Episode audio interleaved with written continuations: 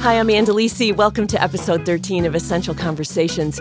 You're about to hear my conversation with Prince's longtime audio engineer, Susan Rogers.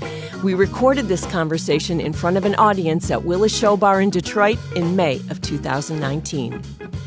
Please put your hands together for Susan Rogers.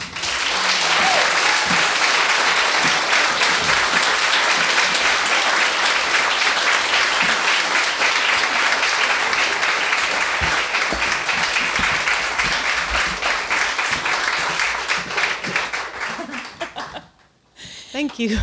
Thank you, Susan. So, this morning, I should tell you where we were. We went to the Motown Museum this morning. And Susan got a private tour with Paul Riser Sr., no less. Yeah. Um, who, those of you who know Motown know that he wrote the horn and string arrangements for countless uh, Motown songs. And so he was so gracious and came out today. What did you think of that space? It was worse than I thought it would be, which made it, uh, let me qualify, better than I thought it would be. So I, we had been talking the night before about uh, studios, and you want a studio that is not too clean because it feels sterile, but not too grungy because it feels like you might pick up something. and you just want a place that feels musical. And I was thrilled that that room just felt like what I hoped it would, which is you get there and and it feels a little bit dirty and a little bit funky and not not finished. And you know how um, we talk about music and we say it's an, music is an expression of life. Life's not clean. Life's not perfect. Life's not pretty. I mean, it can be, but it can also be kind of, you know, kind of funky too the music we make should express life. That studio expressed life. It was, I thought it was great. It was literally unforgettable. And this is the beginning of a, a little studio tour you're going to take yourself on, it sounds like. Yes, yeah. uh, when I was a kid, I listened to so much music and uh, fantasized about what those studios looked like. And uh, I have spent so many hours of my life imagining what Motown looked like or what the Stax studio looked like, or know, down there at Muscle Shoals, Fame Studio and Sun Studio, and where Al Green recorded, Royal Studio. And I'm going to see it this summer, going on a studio crawl, and uh, I can That's, hardly wait. That's pretty great. Yeah, it's going to be great. When Susan got in my car yesterday, we immediately started talking. One of the things we talked about was how we consume music. And we talked about the different kinds of brains people have and how they consume music. How musicians who start playing music when they're very, very young. Yeah. And wh- how they process music throughout their life. So, a lot of what Susan does is this kind of work, which is absolutely fascinating. She's a scientist, basically. Um, so, can you talk a little bit about that, Susan? Yes, um, my uh, colleague, I suppose I'll talk about him a little bit later too, Tommy Jordan from uh, Geggy Tah. Tommy used to say, anything you do a lot, you get good at, so be careful what you do a lot. Uh, he is absolutely right. So when when human beings are, are small, our auditory system is developing, and it's actually finished with its musical development by age 11. The auditory path takes a long time from birth till age 11 before the clay is kind of in place. If we have music lessons when we are children, before the age of 11 or so, and if that musical training persists for five years or more, we develop what scientists call the musician's brain. And what that means is the uh, auditory nerve bundle coming from each cochlea and going up here to the cortex. It's a, let's call it a bundle of 30,000 wires, but if you've had musical training, the wires grow additional branches and they grow thicker and stronger, and the nuclei get fatter and there are more cells and things in there. So, what ha- ends up happening is that people with the musician's brain have the capacity to listen to music analytically. They can um, respond faster and with greater accuracy to subtle differences in sounds. They can pull out the individual pitches and chords, and, and just because they become auditory athletes, they've got a stronger infrastructure. The rest of us, myself included, uh, who did not take those years of music lessons, we develop um, the capacity to listen synthetically to music as a global whole. Um, I was worried that I wouldn't have a career in music that would go very far because I was a non musician. But then I had uh, the great good fortune before Prince to work with uh, Gus Dudgeon, the record producer who did all of those Elton John records. And Gus was a non musician. And I had the courage one day to ask him, Gus, how did you do all those Elton records, like and the zombies and all that, without being a musician? And he said, I didn't need to be. The musicians were on the other side of the glass. They needed a non musician in the room. So that gave me uh, a little bit of hope. So I, I, can only listen synthetically to the global whole, but uh, I'm, I'm still a good listener. I think I think everybody in this room would call themselves a good listener. You know, everybody in here consumes music, and I just find it fascinating that we consume music differently, which is so interesting. Yeah, I'm I'm very fascinated in that topic, and I am currently mulling uh, the idea of the musicianship of listening. Um, like these paintings here on the wall, if we all left the room and turned out the lights, they'd still be there but music doesn't get transferred onto a storage medium like that that we can consume in, in one instantaneous moment. Music unfolds over time. So we say that time is the canvas on which music is painted. And uh, in order then to exist, music needs a brain. It needs a brain to listen to it and keep track of it over time. So that makes it slightly different from other art forms. Um, the, the, the listening to music is part of how music lives. It can't live unless someone is listening to it. Ergo, uh, musicianship might be considered to include the component of listening. You said today that, um, and tell me if I have this right, that our auditory sense processes the world faster than any other sense we have? Actually, yes. Yeah, I, I learned that recently, and I thought that was pretty great. Our fastest sensory modality is sound processing. Uh, we evolved to be that way because uh, it served our ancestors. If you were walking along and you hear a funny noise in the bushes, you want to get the hell out of the way without taking the time to turn around and look to see what it was.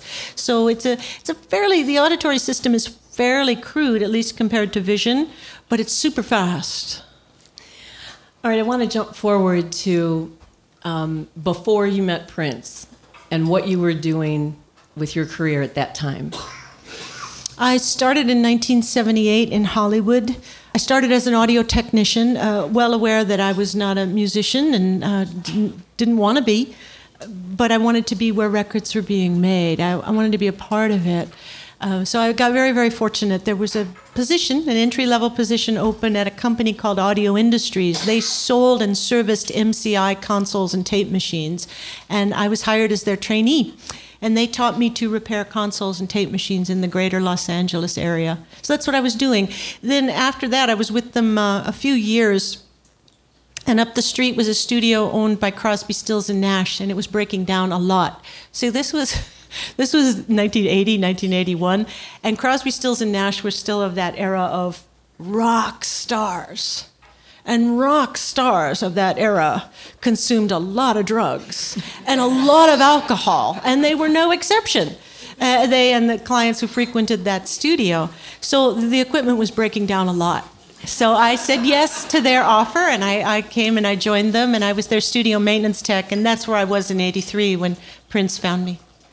So was it an ad that was put out that you answered an ad, or somebody told you Prince was looking for somebody? No, it wasn't actually an ad, but it was the Grapevine, the professional mm-hmm. Grapevine. So Prince had just come off the 1999 tour, and he was about to embark on Purple Rain, the album and the movie, and uh, he knew his life, his operation was going to get much bigger. So he asked his management to find him a technician, and he said, "Get me someone from New York or L.A." He wanted someone who had been in the industry. So uh, his management contacted Westlake Audio in Los Angeles. They, uh, Glenn Phoenix from Westlake Audio, goes back to the tech shop and he says, "Hey boys, anybody interested in getting a job and moving to Minnesota and going to work for this new young artist named Prince?" And the guys, you know, they're not gonna these LA techs, they're not gonna leave Los Angeles. Uh, to go work for some guy in Minnesota. But I had uh, my former boyfriend, John Sacchetti from Boston, was uh, the chief tech at Westlake, and he knew I was a huge Prince fan. So he called me up, and with that Boston accent, he just went, Sue, your dream job. Sue, Prince is looking for a technician. Your dream job is waiting for you. Sue, call Glenn. Call him right now. It's your dream job. and, it, and it was my dream job. Uh, I, um, I was, if I had written on a piece of paper, what would be your greatest dream? It would have been to work for Prince. And it happened. So last night, uh, when Susan was getting out of the car, she said, um, Nothing is off limits. You can ask me anything you want about Prince, um, other than what's going on with the estate and what will, the music that will be released in mm-hmm. the future. And then she said, when we were at dinner, uh, she said, I am a soldier for Prince, and I will continue to tell his story.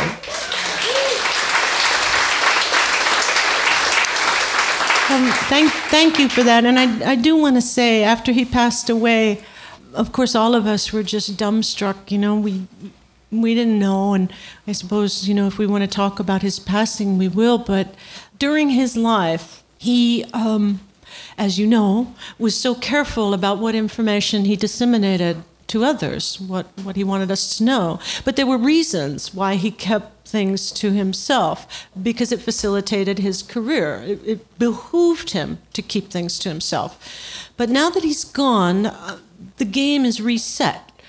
And after doing a lot of really careful thinking about this, I really do believe that the best thing I can do for him now, and all of us who knew him can do for him now, is to talk about him.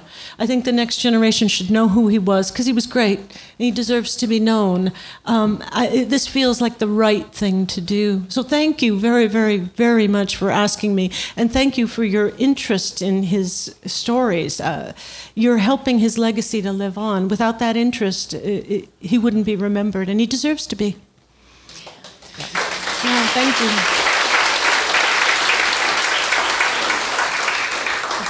Okay, so let's talk about the first meeting with Prince. Did you interview with him? Or did you just get hired no, and then you no, showed up? Uh, I interviewed with uh, Steve Fargnoli, his oh, manager, and right. Steve says, "Okay, you'll do." And so, yeah, got the job and uh, moved out to Minnesota from California, left everyone I'd ever known. And um, when I think back on it now, I don't know how I had the guts, but you know, when you're young, you, you don't know. You don't know anything. so I was leaving not just all the people I knew, but the whole LA support system the mm-hmm. tech shop and the parts and the equipment and the expertise and the knowledge base, everything. And this is, you know, there's no cell phones or computers. So I'm thousands of miles away working for a young man who's on his way to becoming one of the biggest stars in the world. If you had put it to me like that, I would have been terrified. But at the time, I was thinking, yeah, this will be great. because if it, do- if it doesn't work, you know, I just go home, you know, nothing ventured, nothing gained. Um, the first time I actually met him, I had been working for him about a week. So I was hired and I moved out there. And the first thing I needed to do was in his home studio, this is before Paisley Park Studios was built, in his house on Kiowa Trail in Chanhassen, downstairs, there were two bedrooms. His bedroom, the master bedroom, separated by a small uh, it was just a, a, landing for a staircase, and then on the other side was another small bedroom, and that's where his his recording console was, and a tape machine, and some outboard gear, and the big monitors in there. It was just a small bedroom. So my job was to pull out an old console that was in there, put in a new one he had just bought, install it, hook up the wires, test it, repair the tape machine. He had left me a list and take care of all that stuff, and that took about a week. And while I was doing that, I could hear him right above me. The floor right above is where the kitchen met the dining room and the living room in this suburban home. And the piano was right there in the dining room, and I could hear him up above me for hours playing through Purple Rain and The Beautiful Ones and Computer Blue and just waiting, waiting, waiting for his studio to be ready. But I hadn't met him yet. I'm just hearing this figure up there playing and singing. If you've heard the album 1983, A Piano and a Microphone, mm-hmm. that's from that era. You hear so that all day. he recorded it there? Yeah, yeah. Was that on a cassette or something, or was this? I, did he have, he, I believe that was before. It was recorded before I joined him. I believe it was recorded in June. The technician at the time, Don Batts, mm-hmm. I believe, put up multi-track tape, or probably not multi-track. It was probably just a quarter-inch two-track tape, direct to two-track, because I think you can hear them say Prince is uh, asking someone to turn down the lights, and that, I think that would have been Don. Anyway, so I was there. After about a week, I, I was finally done, and I called Sandy Scipione, who was Prince's personal assistant, and I said, Sandy, can you tell him I'm done? And uh, she did. And he came downstairs, and I met him on the landing. So I'm standing on the landing, and he's on the stairs in front of me, and he just launched straight in with, "Did you do this? And what's happening with that? And what's going on with this?" And asking questions. And Were you And- intimidated? well, not really, um, but I was it was brave. I knew what I was in for. Did- you know, it was Prince, and my job was to do my job. And he he asked the, these questions, and then he says, "Okay, well, you know, we'll start tomorrow. Come back at." And he gave me a time, and he turned around to leave, and a little voice inside me just said, "Don't let it start like this." Because it just felt wrong, like he hadn't even met me, and I'd come 2,300 miles. I left everyone. You know, and I just thought, this is not good. Don't let it start like this. So I stopped him, and he's going up the stairs, and I said, Prince. He stopped, and he turned around, and I just went, and I stuck out my hand, and I said, I'm Susan Rogers.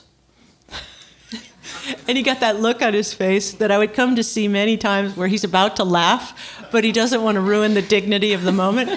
so he just kind of he looked bemused and he said i'm prince and he put out his hand and we shook hands and kind of did a little bow like okay.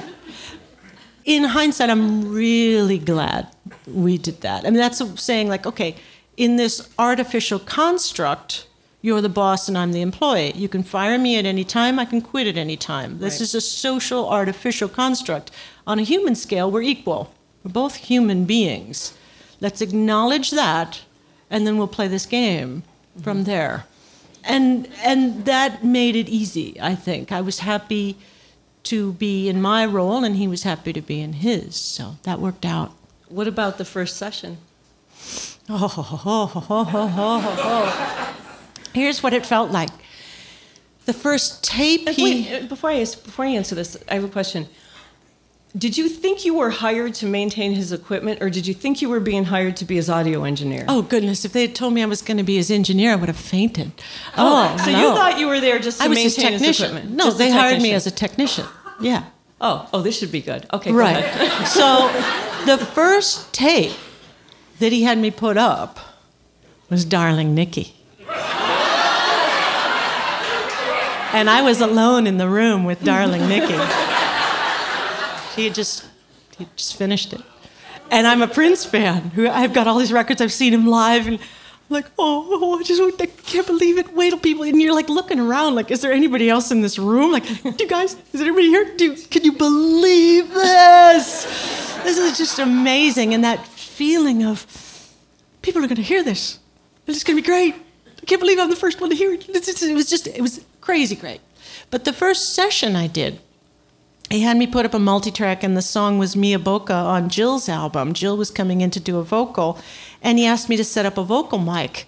Technicians uh, repair the equipment, they know the equipment, but they don't use the equipment. Um, so it would be like asking the person who sets up a movie camera to just go ahead and be the cinematographer on this Harry Potter movie.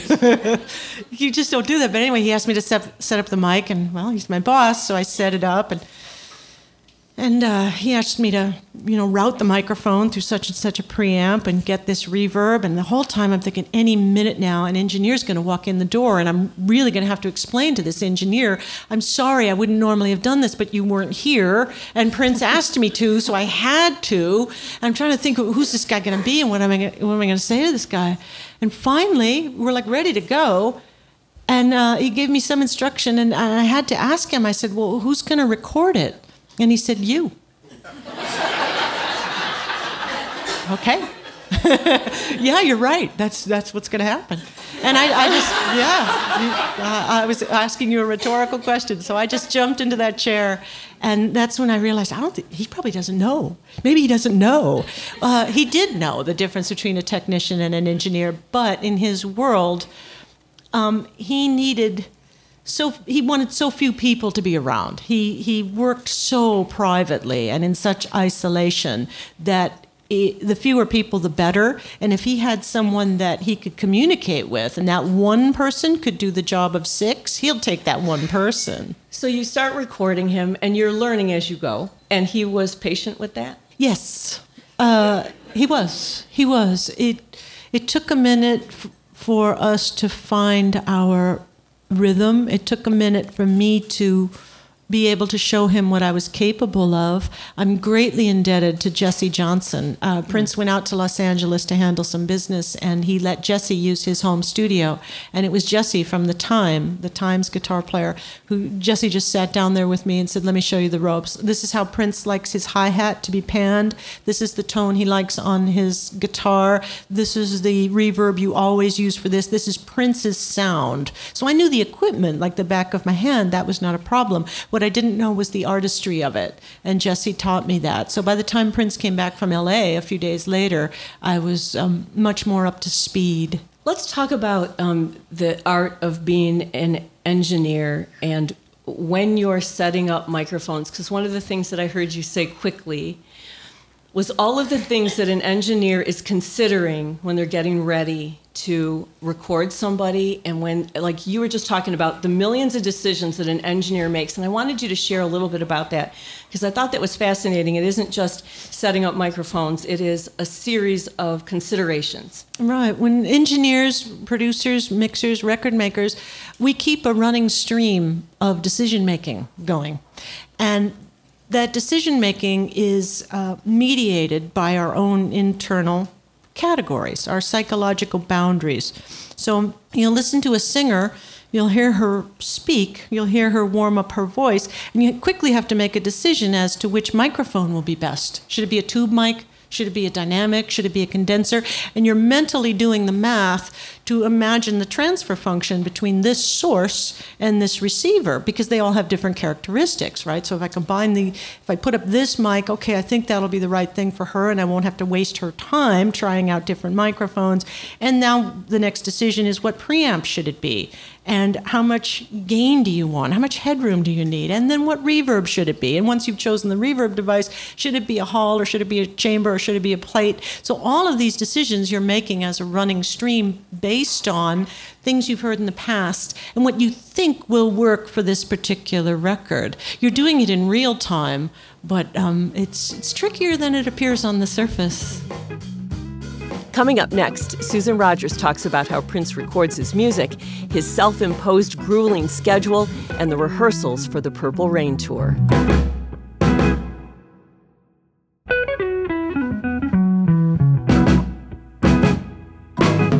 I'm Ann Delisi. Here's the conclusion of part one of my conversation with Susan Rogers.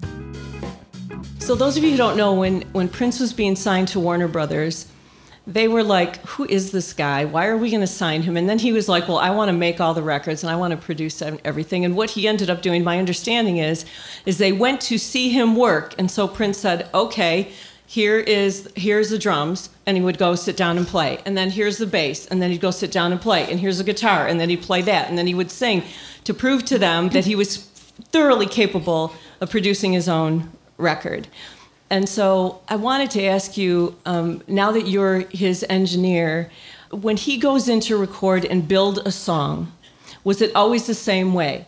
Would he say, Here is the rhythm tracks first? And would he go typically and sit down and play everything? So, how did. Celebrate 75 years of public radio in Detroit with WDET. As our spring fundraiser commences, let's unite to support what makes Detroit unique. 75 years of people powered radio. Invest in WDET's next chapter at WDET.org or tap donate in the mobile app. Prince build a song. So songs would kind of be broadly speaking in of two different types. If it was if it were to ultimately become like a pop song or uh, or a ballad, beautiful ones, computer blue, pop life, it would start on piano and he'd write the chord changes and write the melody and he would come into the studio with I would you'd hear him you'd hear him on piano practicing it first and then he'd, he'd write out the lyrics he'd come in with the lyric sheet and then if it was going to be acoustic drums you'd take that lyric sheet tape it up to a mic stand in front of the drum kit he would sit at the drum kit no headphones because he's not playing to anything else no click track to help him keep time, he would play the drums top to bottom. But with the whole with the arrangement apparently in his head, he'd play the whole drum track top to bottom. In the meanwhile, what he liked to have happen was all of his instruments set up in the control room and ready to go, and that meant tuned and everything. So, so you had to make sure everything was always ready. Oh yeah, everything had to yeah. be ready to go so that he could then come in, and as you're rewinding the tape, you hand him the bass. He plays the bass part then he'll play the piano part or the keyboard or the uh, electric guitar part. Then he stopped because remember this is the analog days and we only worked 24 tracks, so you needed some tracks for vocals and for the backing vocals. Stop, do the vocal all by himself in the control room. I'd, I'd do the signal routing with the microphone in the control room like this, and there'd be the remote for the tape machine there. Arm his track, put it in ready record, and he would either stand or sit at the microphone do the vocal by himself, take the patch cord, which had been marked with a piece of tape, move it over to the next track, and record his backing vocals. When he's done with vocals, I would come back into the room, we finish up. As he's playing parts, I can be dialing in sounds, just trying things, you know, delays and reverbs. At this point, I knew what he liked. And so the mix is coming together as he's working. And it was pretty quiet. Uh, you know, other than the music, there wasn't a lot of talking.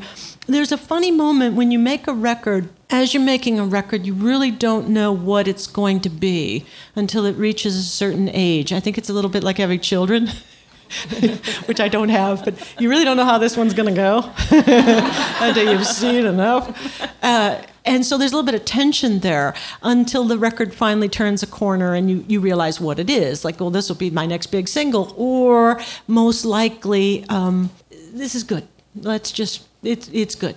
It's just, it's just good. It's good. Uh, and after that, after it turned that corner, that's when he'd get talkative and he'd start talking a bit more. Sometimes he'd have people come in, whoever he was dating or band members or just whatever. So we'd work like that, and that would typically be a day. It might be 24 hours long. Uh, could be shorter. Uh, often it was longer. If it wasn't acoustic drums, you would start with drum machine. If it wasn't that, we would work at rehearsal. This is before Paisley Park Studios was built. So rehearsal would start at 10 o'clock in the morning. Band would come down, the crew would be there, and the band would rehearse, and he would just have the band, Wendy, Lisa, Bobby, uh, Bobby, Mark, and uh, Matt Fink, just come up with the arrangements. And then I had a recording set up at rehearsal as well. We would record the band that way. Around the World in a Day, a lot of that album was done like that. And, and, a good chunk of the Parade album as well. Just record the band at rehearsal. They'd go home at 7 or 8 o'clock. He and I would stay up all night doing the vocals and mixing it and finishing it. It sounds like if he was awake, he was working.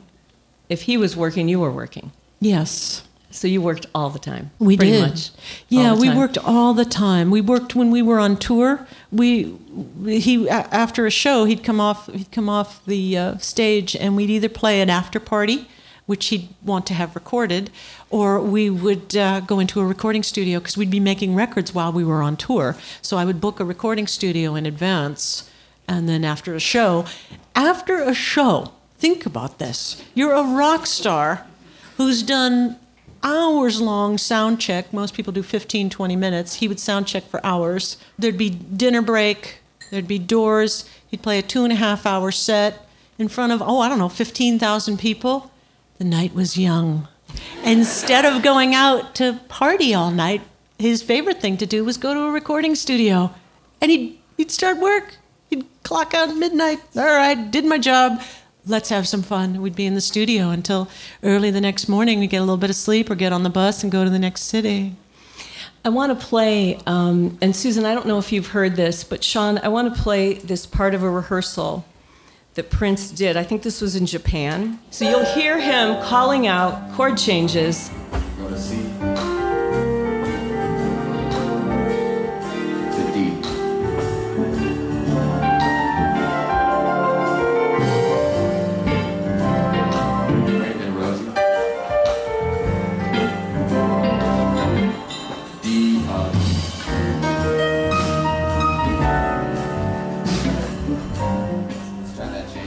So he would sound check for hours. Yeah, uh, I heard a story, uh, a Jimi Hendrix documentary. Uh, one of his former girlfriends said Jimi would wake up in the morning, put on his guitar to play his guitar for just a few steps as he walked from the bedroom into the bathroom. like they, he was constantly, he constantly had an instrument in his hands, and that was Prince. It's, if he was awake and didn't have to be on a phone call or on a date or something like that, he was playing music. Yeah, well, he stopped sometimes, but yeah. Um, I want to play this clip, and I want to start talking about the band and rehearsing um, mm-hmm. in preparation for Purple Rain. So this is Prince, believe it or not, on The View. Um, and the first, the first person you're going to hear is Joy Behar. Ask him a question, and then um, it goes into um, him talking about. I think this is a clip where he talks to uh, Tavis Smiley as well. And Susan, I want you to respond to this. I was reading that, like, you'll go out there with 300 songs that you might decide at the last minute to perform. I know. That's very uh, risky, is it not? The whole band has to be in sync with you, right?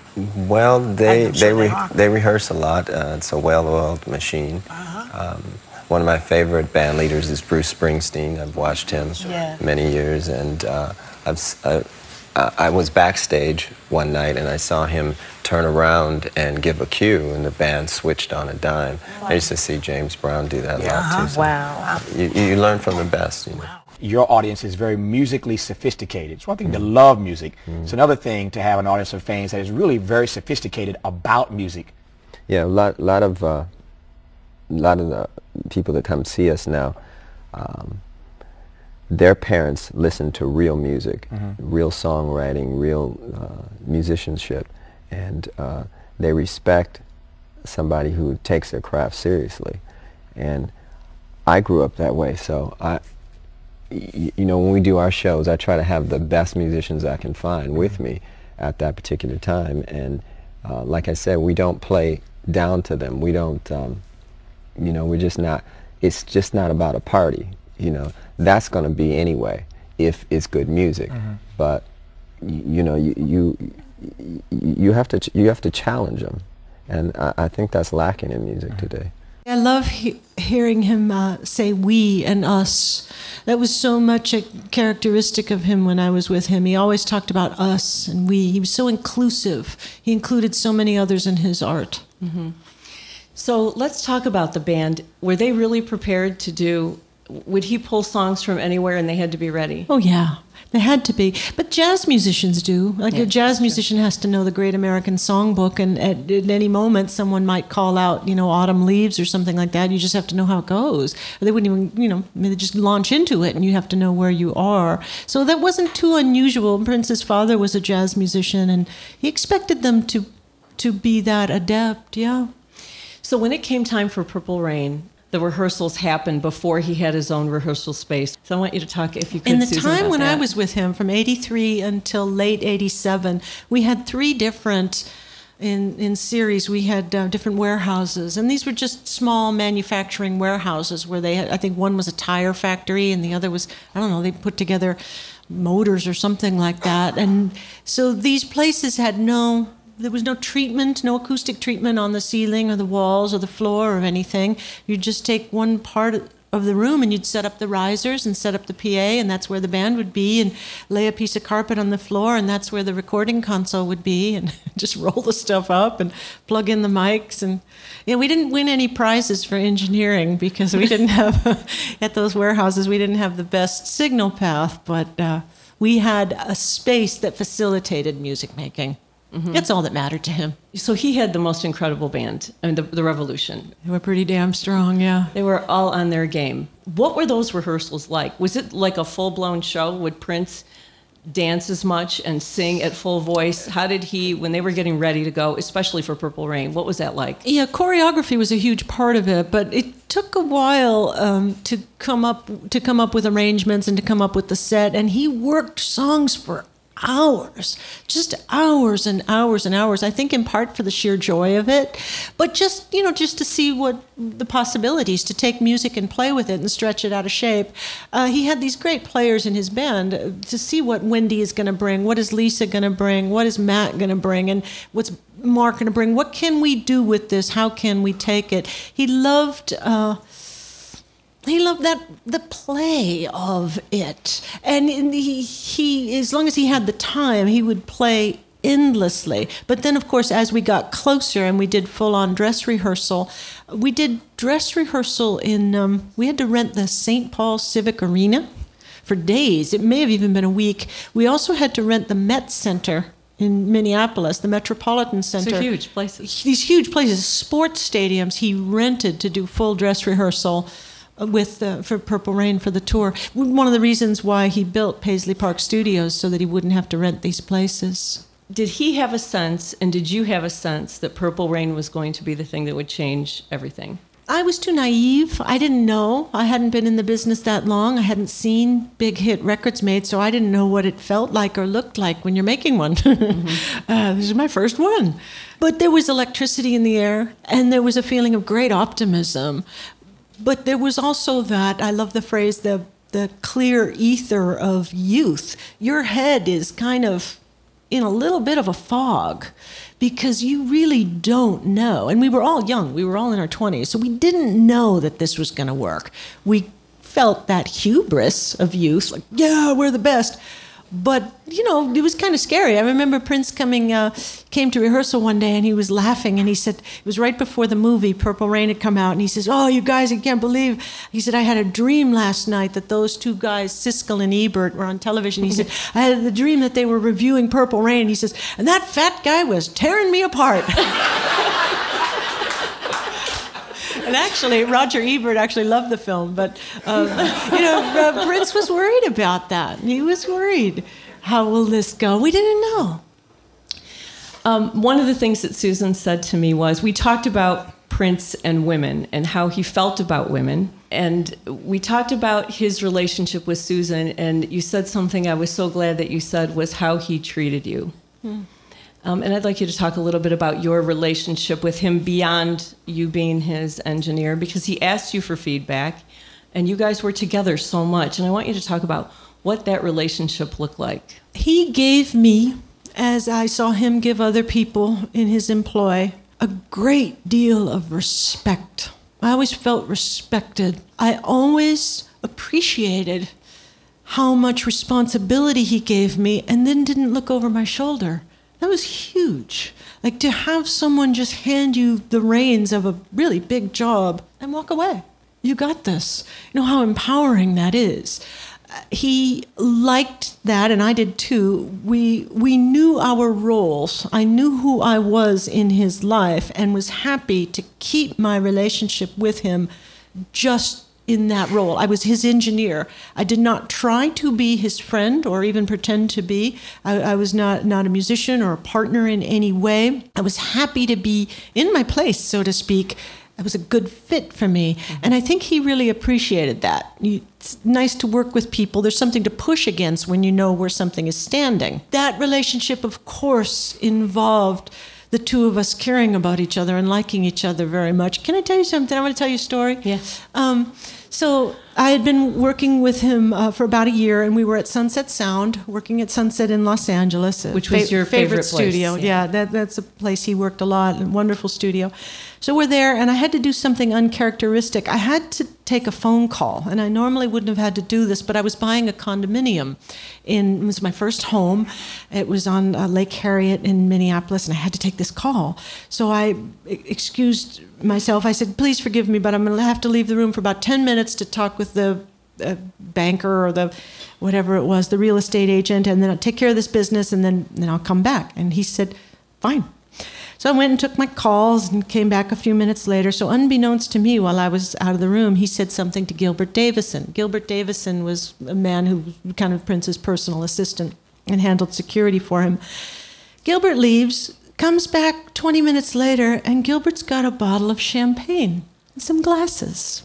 Now, with Prince, he didn't drink, rarely, rarely drank. And this, in, the middle of the day, I mean, this was really unusual. We didn't see champagne in the studio with Prince.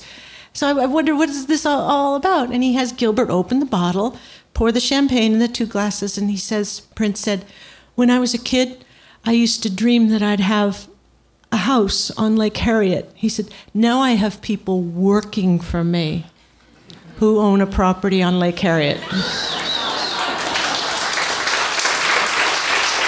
and there were those moments where you had permission to look in each other's eyes and recognize this is awesome.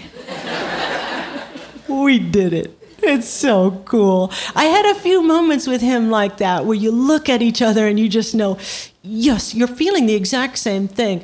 I did it, is what you're feeling.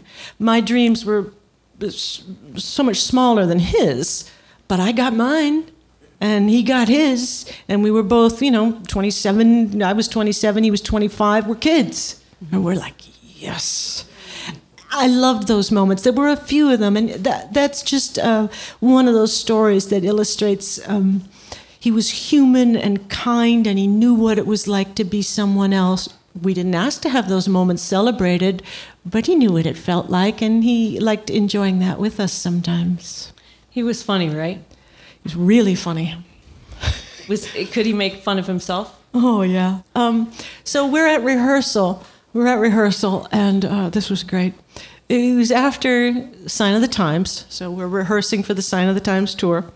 And Prince is right here on the microphone, and just a few feet from him is a monitor mix console, and Rob Cubby Colby is at the monitor mix console, and I'm at my recording console over there. And they're doing the cross. It starts out da da da da da with the guitar part, and Prince sings "Black Day, Stormy Night," and his voice cracked.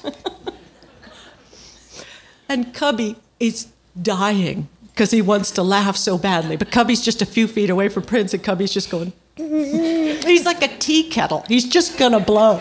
And Prince is singing, and the song is sober, and Cubby's just and finally, Prince just stops and he goes, Laugh, laugh, just laugh. it was so funny. He was funny every day. He, he, would, he, would, he could be really annoying too, but he was really funny. Annoying how? Well, jeez. His sense of humor was um, like a 13 or 14 year old boy's. It was really annoying he could like name calling sometimes or just saying stupid jokes like oh geez that's really mature but here think about this you're 25 years old you're a multimillionaire you have employees you're from north minneapolis no one in your family or in your life has ever been successful so you've never seen this done the pressure the weight on your shoulders you've just told everyone that you're going to make a semi autobiographical movie about your life. Oh, and you're 25, right? And that this record is going to be your masterpiece, and this movie's going to be great and launch you into the stratosphere, and the rock fans are going to like you as much as the R&B fans.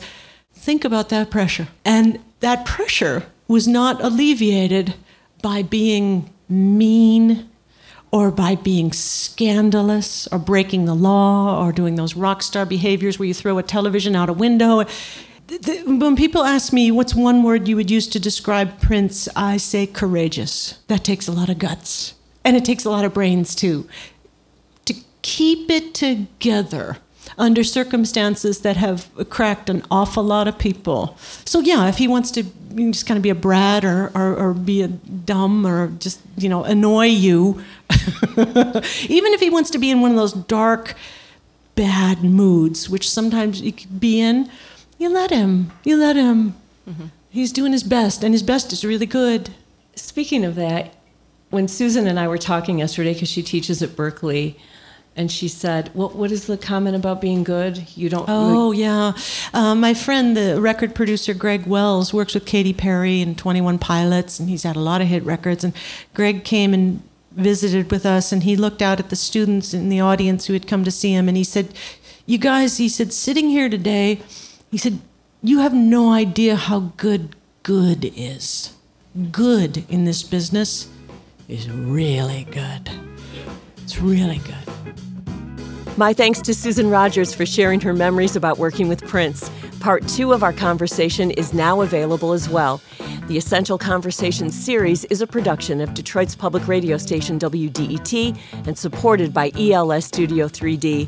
If you enjoyed it, I hope you'll listen to other episodes in this series. Production provided by Rowan Niemisto and original music by Brett Lucas. I'm Ann. Thanks so much for listening.